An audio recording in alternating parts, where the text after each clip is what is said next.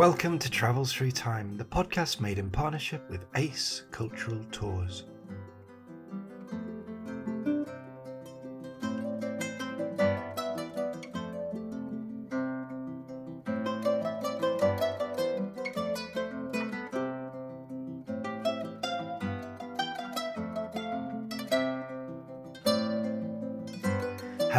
I'm Peter Moore. In this episode, we're heading back to the boisterous, raucous, revolutionary end to the 18th century. We're looking at an artist whose satirical caricatures defined the political culture of the age. His name was James Gillray. My guest today, Tim Clayton, is a great scholar of Gillray's work and a specialist on the printed images of the late 18th and early 19th centuries. He's also the author of a truly opulent new book on the artist. It's called James Gillray, A Revolution in Satire. I spoke to Tim just the other day.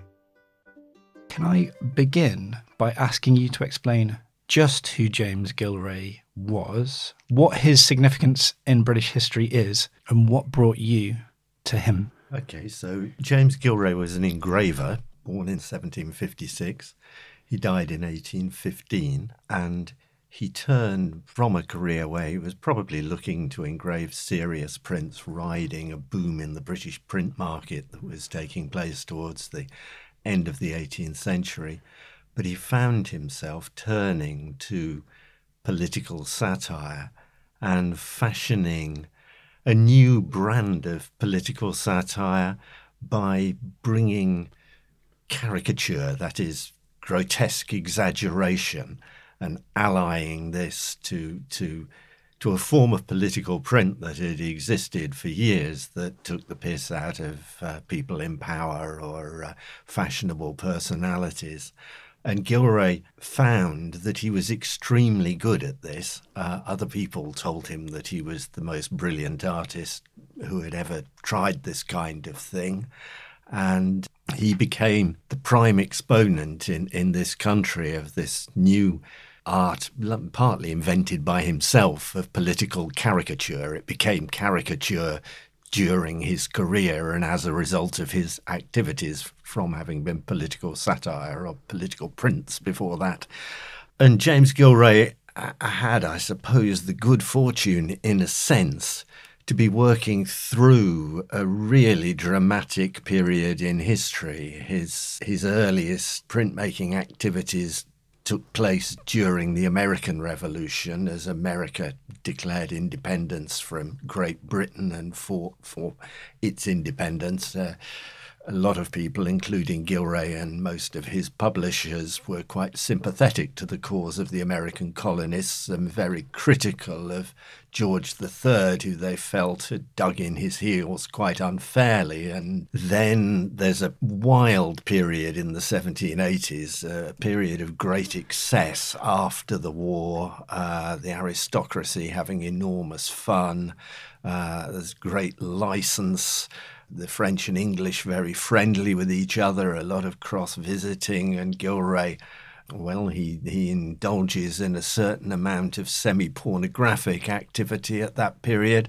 a lot of criticism of uh, aristocratic excess, which ends in direct satire on the on the monarchy, which then coincides w- with the French Revolution. So then he's working through the entire period of the French Revolution and huge worries from those in power in this country, in, in, in England, in Great Britain, that the revolution might spread here. Finally, he's working through the period of the Napoleonic Wars. Uh, in the end, he went mad before the fall of Napoleon and died just before the Battle of Waterloo, so he never knew that it was going to turn out well in the end from a British patriotic point of view. Mm. So the, uh, I mean, the great verve and dynamism of his work is so powerful that it's almost impossible for. Well, I think of this as someone who's uh, written about the 18th century quite a bit. It's hard to diff- It's it's so difficult to look at that period without seeing it through Gillray's caricatures. He he's this kind of great starburst of artistic energy in a way, and I suppose when I think of Gillray turning up on the artistic scene in popular culture, it's a bit like that moment when television went into colour in 1969. It just feels like everything's bright, it's exuberant, it's over the top, it's a bit crass. Is is this what drew you to him? Uh, well, I was drawn to him originally as a student of English. I, I got very interested in the combination of word and image that he's playing with, and uh, because he's very verbal, very good at verbal mm. things. Uh, but then, as you say, there, there's the amazing verve of his drawing, wild caricature introduced into political satire, political graphic satire for the first time. It does. Uh, it coincides with a moment when I think probably coincides with the invention of the watercolor palette that makes it easy for anybody to do watercolor. Uh, and suddenly, coloured prints become much cheaper and much more common, and the world does go from black and white into colour. Yeah, exactly. And well, we've got in front of me on the table now a most sumptuous book um, that you have just finished. It's been published called James Gillray, A Revolution in Satire. I mean, it's very difficult to do justice to the splendour of this, and it really is, as I say, a great starburst of a book in many ways. Let's talk about print culture though at that time, because I think this is the wider context. We're going to talk a little bit about Gillray's career in specific, pick out a few moments in just a bit, but print shops were quite something, and um, there is a nice towards the end of his career, which is called Very Slippery Weather, which I quite like because in the background he's he's got one of these print shops which are full of his own images and there's people pressed up with their noses against the window and there's a sense of of excitement and gleefulness i suppose. I wanted to ask you really how much of a new experience this was in the 18th century so consuming visual images in this way going to the print shop well, the print business in London expands enormously during the 18th century, and um, prints are as old as printing. Um, if you want to convey visual information, then you get a copper plate, you engrave it, you print it, you put it out onto the market. So all visual information is is is covered by prints. There are portraits, there are landscapes, there's architectural stuff, there's scientific stuff. You know, almost, almost anything is is produced and sold as as engravings or etchings. But this market had focused on Italy and most recently on France. The 17th century is very much dominated by France. There's an explosion in England in the 18th century first at the top end uh, with kind of high art translated into into printed form and made available to a larger number of people. We develop newspaper advertising, which allows people all over the place to know what's going on and to be able to order it. Uh, subscription publication, a number of innovations that encourage the, uh, the the expansion of of the market, and the most dramatic thing probably in England is is uh, the way that this goes down the scale, so that high images that are originally for the aristocracy, for the very upper end of society, are often mirrored lower down, and there's a huge expansion you know, it's, it's a great period for people teaching themselves, and they teach themselves partly through through the medium of prints, and, mm-hmm. and um, prints are much cheaper than paintings. They become ubiquitous, and part of this, a small sub branch of this, is this this political satire brand. Generally, early on, there are shops that sell news, sell pamphlets uh, and sell political and topical prints, prints of the moment, uh, and it's a specific kind of kind of shop. During Gillray's career, these specialist caricature shops become a really vibrant feature of, of, of London life. There are only about five really big ones really driving it, but there are a lot more shops selling selling satirical prints and caricature prints out there and and the the image that you talked about of Gillray's a very slippy weather showing Hannah Humphrey's print shop is is one in fact of an already well established genre that um, Uh, it's the the Bowles family have did did print did uh, views of their shops from about 1770 uh, with with crowds pressing up against them in, in St Paul's churchyard, and uh, this becomes a feature of, of London life, something treated as a nuisance uh, in in a in a lot of writing, because pickpockets and all kinds of other bad sorts uh, haunt the pavements, and you can't mm. walk along the pavement because of the crowds outside the print shops. And, and it's just, I suppose it's just a nice image for us as well, thinking back today of people trying to make sense of what's going on, going down to the print shop, seeing what the commentary is. Uh, the other thing we should say about Gillray at this time, which is notable, is not just the quality of his work, but his fearlessness in, in a way. I think it was Ian Hislop who said the best satire is when you attack the strong, not the weak. Who were some of I mean, we'll do this quite quickly, but I do want to ask who were some of Gillray's biggest targets? And we'll probably talk more in, in detail about it later on, but who were some of his victims, if you like?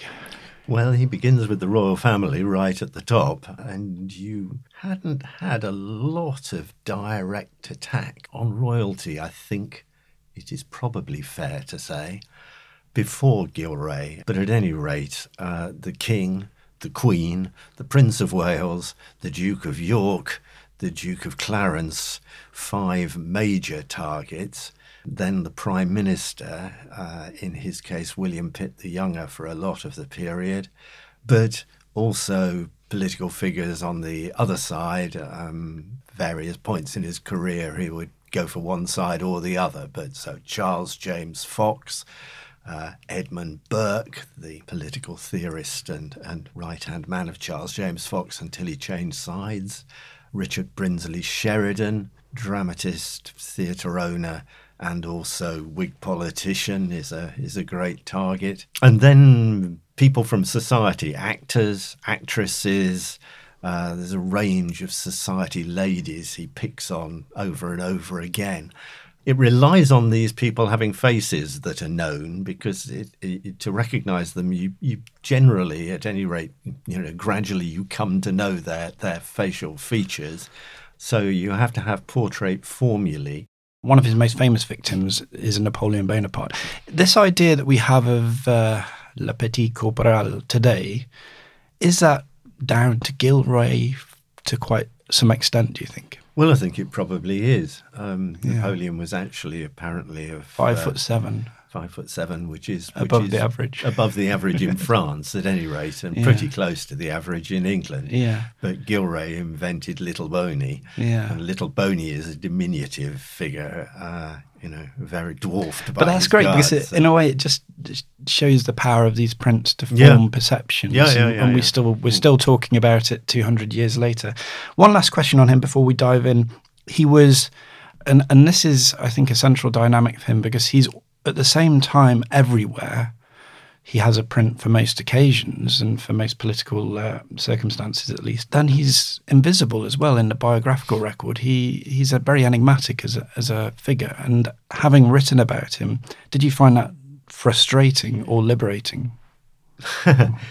Mostly frustrating. I'd, I'd love to know more about what he was doing at particular moments and uh, just who he was friendly with. I think he was extremely discreet which is probably a necessary quality in a journalist who is uh, sometimes under instruction from people who don't want their identities to be released to the rest of the world and would prefer what they're churning out to be thought of as public opinion. I think he probably did spend most of his time with close friends from other walks of life. Mm. He was clearly close to the family of his, his publisher, his main publisher, latterly Hannah Humphrey, and seems to have popped down sometimes with Thomas Rowlandson, another caricaturist, uh, sometimes probably just with the local shopkeepers. Well, let's go and try and uh, chase him uh, back to a particular year today. This can be our challenge, and we'll see if we can catch glimpses. We're going to talk about various works of his um, which are significant, but let's begin by asking you um, the question that we always ask of every guest who comes on this podcast. If you could travel back in time to one calendar year, which year would you pick? Well, I chose the year 1792 because it's a particularly dramatic one uh, in terms of danger to the royal family. the danger of revolution, sudden emergency, uh, and and how a, a, caricaturist like Gillray, a political commentator like Gillray, is is going to react during that year and how he manages to survive it, frankly. So uh, it's a wonderful historical context. So we'll be able to talk about that. But for Gillray himself, he's still earlyish on in his career, would you say? But he's he's not. I suppose he's coming. He's got a reputation. Is the point I'm making? He has established himself as an artist, as a caricaturist, and he is settling into the years that will be enormously productive with him. I know that one thing that's very significant just before this year is when he he begins to work with Hannah Humphrey pretty much exclusively. yeah, yeah, it's from about this time. Mm. 1791 is the last burst of uh, prints for Samuel William Fores, one of his earlier main publishers. And after 1791, he publishes a few prints with a guy called James Aitken, and they're mostly really risky things, possibly things that Hannah didn't want to put her name to. Mm. But this uh, is a uh, professional relationship, isn't it? Between, and, and I'm going to get on to the, the subsequent point in a moment. She is the owner of the print shop where his works are being sold. And at the foot of the the prints, you see that name Humphrey over and over again, don't you? No, that's it, right. She is she is his publisher. But at the same time, there's a there's a private relationship which is more complicated than we do not know. Is that correct? Yeah. Uh, eventually, Gillray moves in with her, and it would appear that they're acting as business partners. Mm. Uh, they go on holiday together, they spend their Christmases together. It was rumored that at various points they had almost got married. Whether there's a sexual relationship there, we simply do not know. Mm. I mean, Hannah is a powerful woman in her own right, and like her sister, a very able businesswoman. For all I know, the sexual relationship may have been between Hannah and her servant Betty, mm. who is another fixture in this shop. But I'd probably put money on it that, that, they are, at any rate, very, very close friends. But it's an important part of the dynamic for Gillray at this point in his life, isn't it? In 1792, the relationship is settling. He, I mean, he's he's clearly on very good terms with with Hannah Humphrey, and their their professional relationship at the very least is um, is being simplified. He's working for her, and he doesn't have any other family. He's not been married before. No.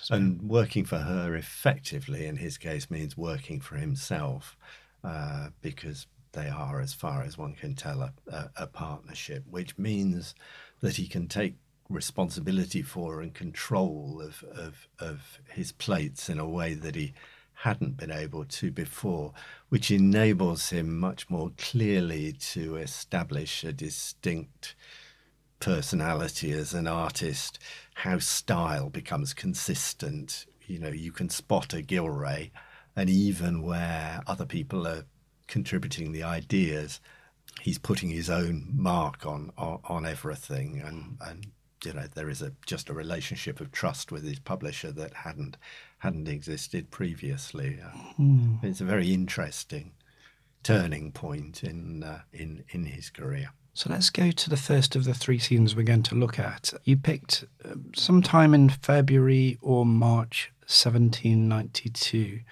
And um, we're going to go to Hannah Humphrey's house at 18 Bond Street. And what kind, what what would entice you there? What what's the interest to go there? Well, this may be where Gillray was living. Actually, at this stage, we're not absolutely sure. His father lived in Chelsea. Uh, he was a, a, Chelsea pensioner, an injured war veteran who had lost an arm at the Battle of Fontenoy. And Gillray sometimes, at any rate, lived with, with his parents in Chelsea, but he probably had a London base quite early on, and there's reason to believe that by this time, 1792, he's living with, with Hannah Humphrey in 18 Old Bond Street, uh, the Piccadilly end of, of Bond Street. It's a, a tall, narrow building, um, we think, three stories plus an attic story, and the ground floor would have been a, a shop. Uh, fairly small, narrow shop, but quite deep. Then Hannah Humphrey and her servant Betty would have been living on the floor above. Gillray would almost certainly have had a workshop either in the attic or, or up high where, where he got the best the best light so that you did minimum strain to your eyes and best light for working in and maybe maybe he shared a room with Hannah Humphrey, and maybe he didn't. This is this is one of the enigmas. Mm. Um, we know a little bit about what were we. We know how the how the we know what Hannah owned later on. A little bit about how the the shop looked. There are probably these sliding doors, sliding uh, shutters that that are decorated with prints that are the window display in the shops. Um, we know that Hannah would have, uh, the rooms would have been decorated with shell work made by her sister Elizabeth. Very, very beautiful uh, vases of flowers actually made out of shells, sculptures of shells, because the original business of the Humphrey family was selling shells for grottos, for collectors, and for making shellwork designs. Uh, and her elder sister Elizabeth was a was a, an artist in in shellwork. And then, no doubt, there were prints on the walls, increasingly prints by Gillray. He puts Hannah Humphrey's address on various um, bits of publicity that he'd produced for a print a little earlier. So there's a reason to believe that by this stage he was probably living in this shop in Bond Street. Um, is it quite easy to date? I suppose contextually, you can always have a go, but to date when his particular works were released, or is this one of the challenges for someone who's working on him, or are they all signed at the bottom with a particular date? Generally, uh, by this stage, there is a there's a publication line at the bottom of the print that gives you a, a, precise date of, of release, with caricatures that come out every every few days. These dates are generally pretty accurate. They're not always on there, but in order to be able to claim copyright, you had to put your name and address and a date on, on, on the bottom of the print. So you can be pretty precise most of the time about, about the date of any particular Gillray. Which in turn takes us to a few of the works that he was um, busy with during this late winter, early spring. And, and it, it is, as you mentioned earlier, such a, a, a charged political backdrop. Do you want to talk about some of the works that Gillray was busy with in February and March of 1792, and maybe how they tallied with political developments. Yeah, you, you, you have a background of the French Revolution, events in France gradually getting more and more out of hand during 1792, and a background of, of reaction to that in, in England in late February, early March the second part of Thomas Paine's Rights of Man comes out. The second part was actually much, much more radical than the first part, and Paine talks about kings as a bugbear to keep the common people in order, and uh, you know wonders whether they're really necessary especially when they're mad foreigners. And also, there's a work called The Jockey Club by Charles Pigott, which comes out, which is a succession of scurrilous biographies of aristocrats and other leading figures and squanderers of public wealth, led by the Prince of Wales, who'd been bailed out of owed huge amounts of money and the country bailed him out, whereupon he just started borrowing more and more money until the country had to bail him out again. These works begin to circulate in sixpenny editions in huge numbers, and finally people begin to notice and get really, really scared. So it's against this backdrop that you have Gillray's caricatures of the king and queen, wildly caricatured. I looked at something something like Anti-Saccharites, which is a print about the first attempt to do something about the slave trade fell apart in 1791. But in reaction to that failure, uh, there was a campaign, uh, a public campaign to discourage the use of West Indies sugar as a protest against the slave trade and to damage those who were profiting from it. So, Anti Saccharites depicts the king and queen trying to persuade their rather unwilling daughters to give up the use of sugar. Queen Charlotte is, is telling them how this will help the poor blackamoors and the king. The king is always parsimonious to Gillray. He's always a mean bugger and he's uh, how much it will save your poor papa. The queen is wildly caricatured in this print, hideously ugly. The king, as usual, just a gross profile uh, with goggle eyes, always a feature of the Hanoverian royal family. I know. I'm looking at this this print as we talk, and it's the kind of thing. I mean, it's so striking. I mean, the, the Queen is so strikingly ugly, and um, the King. We must say at this point King George had been through several episodes of his um, famous madness, and he's really so shown to look quite imbecilic here. I mean, just in the general British culture, how dangerous was it to to do such a thing to um, figures of authority, the ultimate authority? The, this is the uh, the head of the royal family. Um, was the, I mean, we we talk about this riotous freedom of the press, which had existed in in Britain ever since the time of the Glorious Revolution. Whether or not it's quite so um, simple as that, but.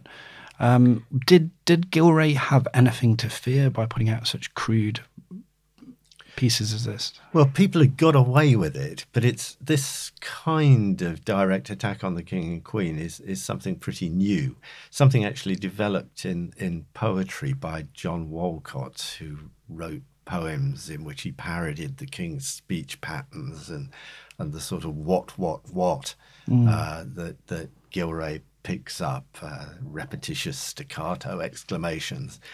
Gillray kind of nicks from Wolcot.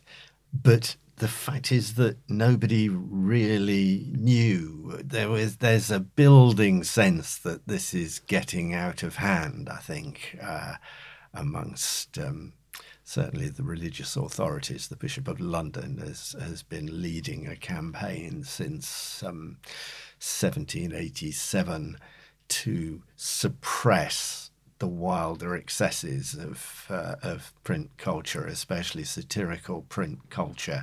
The Proclamation Society had made it its business to uh, crush prints that it decided were in one way or another. Usually, usually they were going for pornography, but sometimes they were going for other things. Mm. Um, and as this year goes on, so these pressures become more and more intense, and just how much you are risking becomes a really, really big issue. okay, and um, if we if we look at these this picture as well, it makes you wonder um, motivation is Gillray acting from commercial interest? Is he a political actor who has a political point to make himself, or is he acting on behalf of somebody else who wants to use him as some kind of unwieldy weapon to make a cultural point? Haha. well, I think uh, those three things can all come into play at different times. Gillray tends not to have a consistent point of view, except in terms of the desirability of peace and a certain championing of the common people against the against the great. Those are often consistent features in his work, but he takes a pretty cynical attitude to both sides, and at various times he works for both sides. You can't always tell when he's being paid, but on occasions we know because there's documentary evidence of, of instructions from somebody but I think a lot of the time he, he's just a businessman. He's trying, he's discovered that he's funny, that he has a product that he can sell, that he enjoys making, and, and he's trying to be funny. He's selling jokes. Hmm. Is there any um, in the archives? I know there's been quite a lot of work on George III's correspondence recently. Is there any sense that the king was looking at Gillray's pictures or was even aware of the work that was going on? Is there any recorded response? There's not all that much reliably recorded response from the king. I don't think he tends to be above it. However, uh, the Prince of Wales was buying Gillray from about 1784 and has a had a more or less complete collection. Uh, at least two of the elder daughters uh, who are depicted in the Anti-Saccharites prints have collections of Gillray. The collection at Strasbourg is one of them, and the collection at Greiz in Germany is, is Princess Elizabeth's. Um, so they are aware of, of what's going on. I, I mean, I, and at times you do get comments from politicians in, in their letters saying they particularly enjoyed something. They Which is it, mostly they take it with a pinch of salt. I was going to say that's that's part of a slightly contrarian um, attitude, which still exists today, where people enjoy being satirised, don't they? Um, yeah. Even politicians today, when they find themselves by Matt or whoever it might be, there's a they might buy it themselves and put it on the wall. That's uh, and it's. I think you make the point in the book that this is something that people find strange to or challenging challenging. So foreigners coming to Britain find it strange that people will enjoy being satirised. Yeah, to somebody from one of the police states in Germany or even somebody from France, it's extraordinary that you can get away with this kind of thing in England mm. because in the 1780s, it is France is pretty wild, but it's Germany is still very, very heavily policed, and you couldn't possibly publish this kind of thing the times in England when you couldn't earlier on as well. It wasn't too wise to take the piss out of Robert Walpole, but um, but it's kind of got out of hand to, towards the end of the 80s and into the 90s, mm. and people are becoming very very alarmed. But just what you can do. I mean, I've just turned over to a to a print called Taking Physic or the news of the shooting of the King of Sweden the King of Sweden, who was one of the leaders of the crusade to uh, to try to save the French monarchy, had been assassinated. And the print shows the king and the queen sitting together on the loo with bare bottoms as Pitt, William Pitt, the Prime Minister, comes in with the terrible news another monarch done over. Is this the one where we have the king saying what, what, what again? So this is the goes, speech. What, part. what, shot, what, what, what, shot, shot, shot. Yeah, exactly. Which is straight out of Wolcot, really, yeah. And I love it. He's, Gillray just loves putting demotic, putting the ordinary speech, the man on the street speech into the mouths of mm. aristocrats. Uh, done, you know, another monarch done over. Hello, it's Peter here. If this week's episode has inspired you to go on your own search for hidden stories through time, why not try a trip organised by our sponsors, ACE Cultural Tours, covering subjects from archaeology and history through to music, art, and wildlife. ACE have over 60 years of experience in group travel. From tales of smugglers and stonemasons on the Romney Marshes to cultural exchanges along the Silk Road, there are plenty of departures on offer in the UK as well as further afield. Each tour is led and hosted by an expert lecturer who can often provide exclusive visits and will help you explore a subject in detail. Following a fantastic year with highlights including a musical cruise along the Danube, ACE are looking forward to more adventures in 2023. To find out more or to request a copy of ACE's brand new brochure, you can visit their website at www.aceculturaltours.co.uk. One of the good things about this first scene in, in February and March of 1792 is to see, it will be to see him operating or creating on the very edge or the margins of what he's able to get away with. That would be half of the fun. But let's move on to the second one because I know we've got a, a, bit more to talk about. And this is a few months later on the 21st of May when there's a proclamation against seditious writing. Do you want to tell us what happened there and who was behind this? Well, it's it's a royal proclamation, but the ministry of William Pitt and uh, Grenville uh, have become distinctly alarmed, especially about the proliferation of, of pamphlets by Tom Paine. uh, and they try to put a stop to seditious writing. It's pretty vague, and prints probably come within it, its purview. But initially, uh, the reaction of the printmakers, and Gillray amongst them, is one of uh, just sticks two fingers up at the uh, at the royal proclamation. William Holland who's a, a former publisher of, of, Gillray, and at this time is the most left wing, the most uh, French leaning of the of the print sellers. Produces a thing called a bugaboo uh, with with George III, a pro- proclamation in Lilliput, I think it is, with, with taking the mickey out of the proclamation. Gillray looks back to the previous proclamation against vice and produces a print called Vices Not uh, Covered by the current proclamation showing avarice with George III and Queen Charlotte.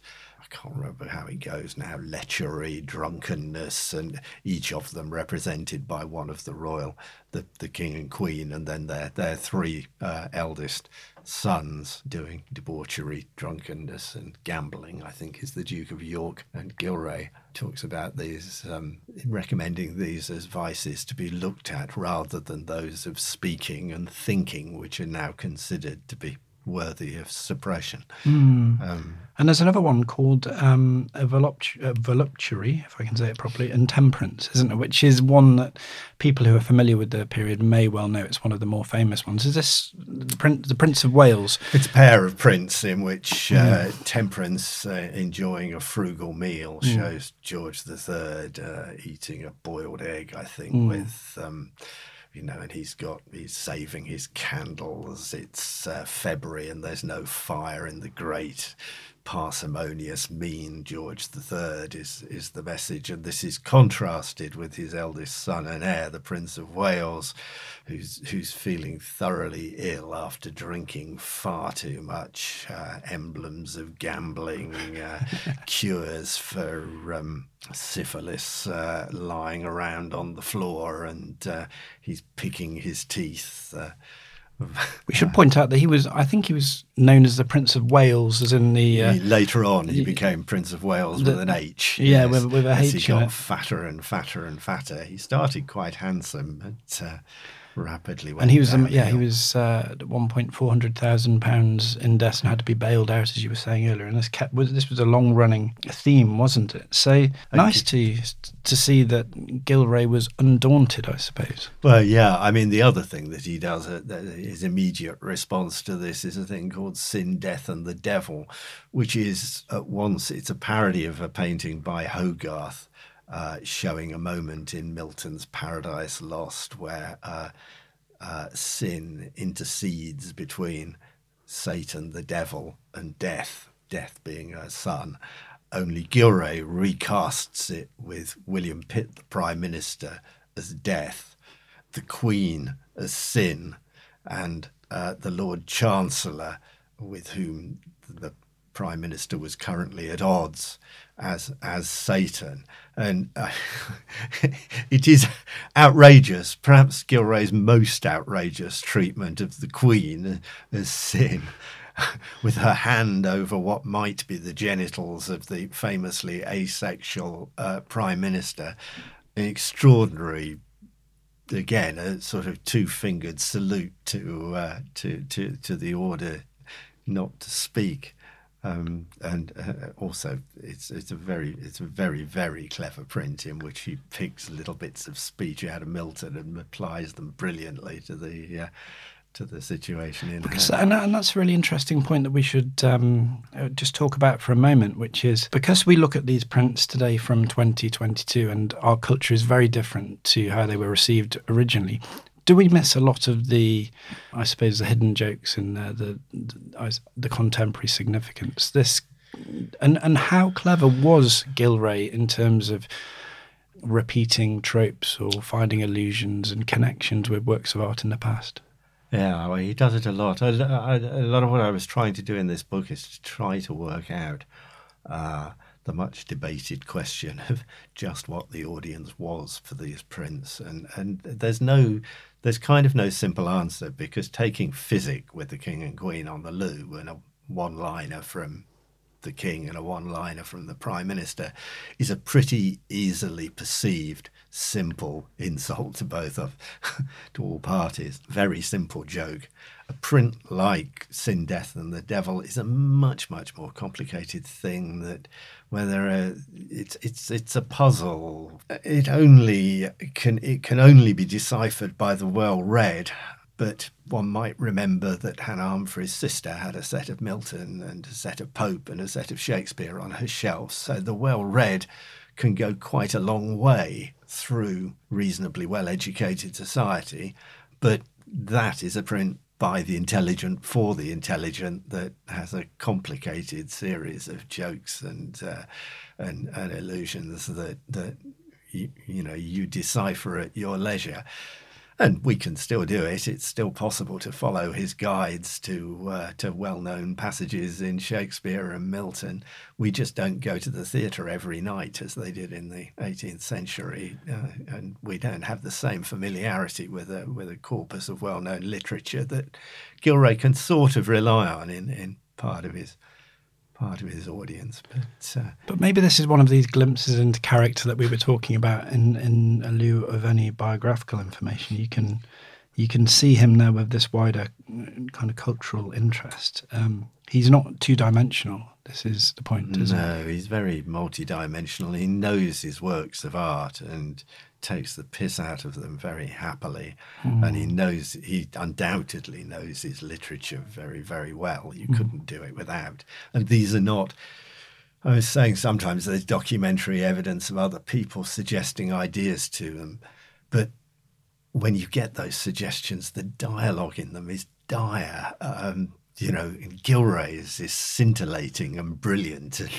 And he's very, very good at parodying other people's speech mm. uh, and, um, and, and knows his literature and can use it deftly and cleverly. It's uh, yeah, yeah. I mean, he cannot other the, he cannot be other than very very clever and and well informed from the evidence of what is in front of you. But at the same time, he he has this this crudeness, doesn't he, of um, subject sometimes. So he will take you into the the king's closet whilst he's in the middle of something, and that's, I suppose, in a way, if you think of the um, the squeamishness of the Victorians, the the outward cultivation of sensibility that they had, and they looked back with horror to Gillray, didn't they? They thought, how could someone do such a thing? Absolutely. And this is really misleading because most of the biographical commentary that we have on Gillray comes from 50 years after he died when the sensibility has changed utterly mm. and Gillray is a figure of, of horror to the to the prim and proper Victorian who comes of the, out of the post-Napoleonic world. The French Revolution changed everything, a huge change in sensibility and uh, a huge clampdown on free speech, essentially, different judgments about what's proper, what's allowable. Mm. So, yeah, Gillray tends to speak with an 18th century voice. The 18th century mixed the extremely crude with the extremely fine in a rather fascinating sort of way. Mm. Uh, and Gillray, yeah, he uses crudeness for shock effect. Um, yeah. The king shitting is a favourite subject.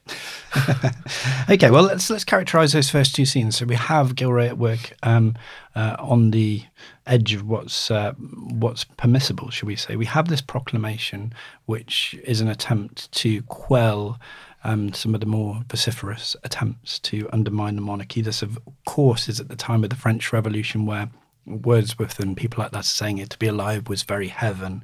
There's great um, nervousness in Britain about what's going to happen there, if there's going to be some imitation of what's happened in France. And then if we move to your third scene, which is December of 1792, what takes us there? Well, in between, we've had the uh, attack on the Tuileries and the, and the massacre of the Swiss Guards. Mm.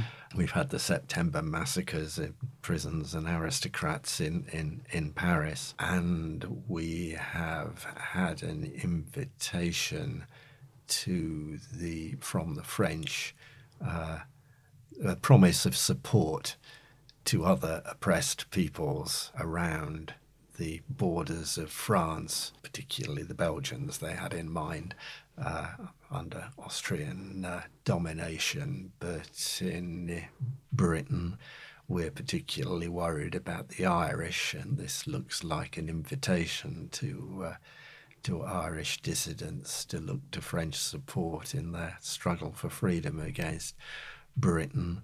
The French monarchy is increasingly under threat, and by December, the king's on trial. William Pitt, who had been unwilling to go to war with France because because Britain was a commercial country and it was making money through peace, and nobody really wanted a big war uh, except the king. George III, I think, is distinctly supportive of monarchies in general. So there's this background, and uh, there's real fear now fear of insurrection in, in Britain. And a man called John Reeves had set up uh, what became known as the Crown and Anchor Society after the pub where it met, a society for loyalists to show their support for the existing constitution of Great Britain. Uh, and um, this is almost like the counter Reformation movement. It's the it's the bounce back. Counter revolution movement, mm. at any rate, it is mm. a bounce back in which all through provincial Britain, um, the forces of law and order, the church, which had been destroyed in France and you know, is distinctly worried in England, and all those who have vested interests in uh, uh, in, in keeping the order as it is, uh, get very, very defensive. But of course, they rally those. You know, the French have got rid of religion by that. uh, there, are a lot of people in England who are shocked by that, uh, and the excesses of France you know, don't necessarily look too good here. And on the whole, for all its faults, the British Constitution in the 18th century had been a permeable, kind of generally acceptable thing. And a lot of ordinary people are quite happy to stand by it. But the society uh, invites secret denunciations of uh, those who are considered to be shaking things up and more or less anybody on the left wing is is denounced, uh, and this includes all the print sellers. You know, there are infamous print shops. Suddenly, print shops are. Uh, uh, uh are under scrutiny, and they name print shops in uh, in um, Oxford Street which means William Holland, in Piccadilly, which means Samuel William Fores, and in Bond Street, which means Hannah Humphrey and Gillray as being particular particular targets. And late in December, um, William Holland is is arrested uh, and ends up in Newgate, uh, where his wife dies. Uh, and indeed his best artist probably catches jail fever, which will eventually kill him. Holland is joined there by James Ridgway, who is the main left-wing Whig bookseller who had been another another employer of Gillray. So, what does this mean for Gillray himself? Does he respond in any way which we can put our finger on today? you can never put your finger on anything with Gillray.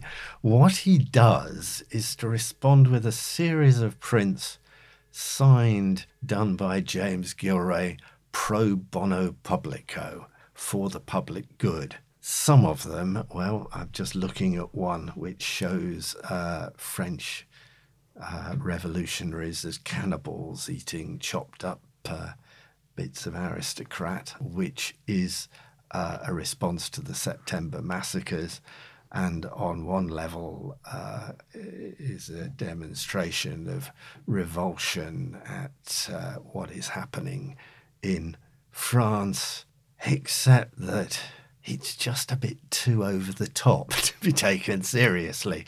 And so is it criticism of what's happening in France, or is it criticism to the overstated reaction to what is happening in France?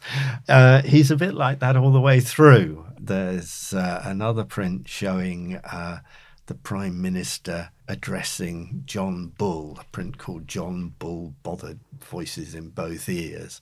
John Bull is standing there with Tom Paine's pamphlet in, in one pocket and, and a loyalist uh, pamphlet advising John Bull that he'd better stick to the old British Constitution in the other. Prime Minister is pointing at a flock of geese flying in and um, telling him, They're a coming, Johnny, they're a coming. The French are coming. And he, the wild Hibernians are throwing off their trousers and becoming sans culottes, people without trousers. And John Bull saying, Well, blimey, master, I know I'm only supposed to do what you tell me to do. Uh, but uh, far as I can see, there's just a flock of geese out there, and couldn't we just try to be friends with them? And it's um, a great moment when Johnny William Pitt tells him that they're going to make aristocrat pies out of us. And of course, they're going to make aristocrat pies out of William Pitt, the Prime Minister, maybe. They're not going to make aristocrat pies out of John Bull. And there's a there's a sort of irony in the uh, in, in the threat is to the aristocrats and not to the ordinary people. And Gillray's appeal is always partly to the ordinary people. And John Bull, the yokel, tends to speak common sense. It's but it's I think that's such an important point because he has this great ability to he's a popularist in a way, isn't he? he can channel I don't know why I found myself thinking about Gilray quite a lot through the through the Brexit debate because he was he was there in that character of John Bull, this kind of pragmatic, xenophobic, you know, kind of. Do, do you know what I mean when I'm grasping at this? Well, the John Bull who voted for Brexit certainly has all the xenophobic qualities of uh, of, of, of, a, of a Gillray John Bull. Uh, I think, um, yeah, Gillray himself, with a huge vested interest in trade in Europe, wouldn't have been voting Brexit. But mm, mm. but what you're saying here is maybe this was quite nimble positioning from him that he's trying to be nebulous. He's trying not to be partisan to the point where he might be arrested. He's yeah, trying to sidestep uh, things. Also, I think if you can appeal to both sides, uh, in one print, you can get both sides to buy the print. Um, so a, you know, the, the, enigmatic Gillray who goes both ways is also quite a commercial Gillray, and and and and there are two sides to the story. So there's a certain truth in the in, in the bending both ways. But in, in today's but, polarized yeah. world where we have you know, in, in many democracies, you have two sides fighting and screaming against each other all the time. That makes Gillray quite a strange character, very difficult to place. Yeah, it does. He's he is he is very slippery, and and and he's he sees both sides of of a story. Mm. You know, particularly in this period, he's he's suspicious of the excessive reaction of the reactionaries and loyalists but at the same time, he's disappointed by what's been happening in France. Uh, to begin with, uh, he greeted the, the fall of the Bastille with a with a print that um, was dedicated to the French people from the you know sincere admirer James Gillray. So he liked Wordsworth at first thought the revolution was the most wonderful thing that had happened, and well, his cynical side is gradually fight. Gradually well, let's talk about his commercial side as well. You, have mentioned it um, a little bit. It's been there all the way through. He was um, a working artist, and he had to pay his way. Did he become a very wealthy person through all of this work? I mean, he was very prominent in culture. He obviously had some kind of cachet there. Um, today, I don't know if it seems um, exaggerated because we're so familiar with his work, um, but at the time, I know he was very popular as well. Did he become a very rich and wealthy man?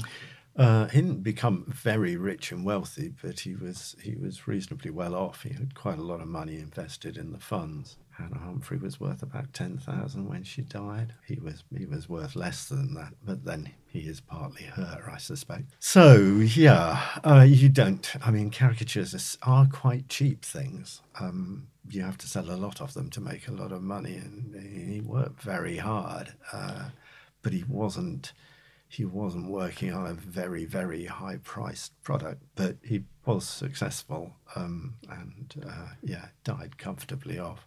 Well, we we can't do any better than guide people to the book because the, there's so many of the prints in here. They're all contextualized. There's so much about the period as well, about the people um, that he uh, goes after and those who maybe supported him. Um, so it's a great slice of cultural and uh, visual history here. But I do have one more question before we conclude, and that's the one we we always end with, which is if you could have an object from this year, 1792 as a memento of this conversation today. Is there anything that you would like in particular? Yeah, well, I could have taken any number of Gillray's prints, but I thought what I would steal is that at around this moment, Gilray gave Hannah Humphrey a, a fire screen that consisted of double sided portraits or double sided caricatures. We don't know exactly what it looked like that he had painted, and I would dearly love to have that was actually last heard of in the Lake District in the 1960s, and if anybody can tell me where it is, I'd love to see it. But for the purposes of this program, I shall remove it from uh, the uh, fireside of uh, Hannah Humphrey's house in Bond Street and uh, and take it back with me. Well, you never know who might be listening to it. This might be the first time we have the possibility of actually finding a thing. So if there's anyone in the Lake District listening, and something in your house matches description, do do let us know. Um, all that remains to be said is it's been really, really interesting talking about Gillray, someone I've long been fascinated by. It's a wonderful work, and thank you very much for taking the time to tell us all about it. Well, thank you. It's been a massive pleasure. That was me, Peter Moore, talking to Tim Clayton about his sumptuous new book. It's called James Gillray, A Revolution in Satire, and it's surely going to be the authoritative work on the fascinating artist for some time to come. Do check it out, and if you look at our website, tttpodcast.com, you can have a look at some of the images that we spoke about in the episode today. So I hope you enjoyed listening. We'll be back with more very soon, but from me for now, that's it. Goodbye.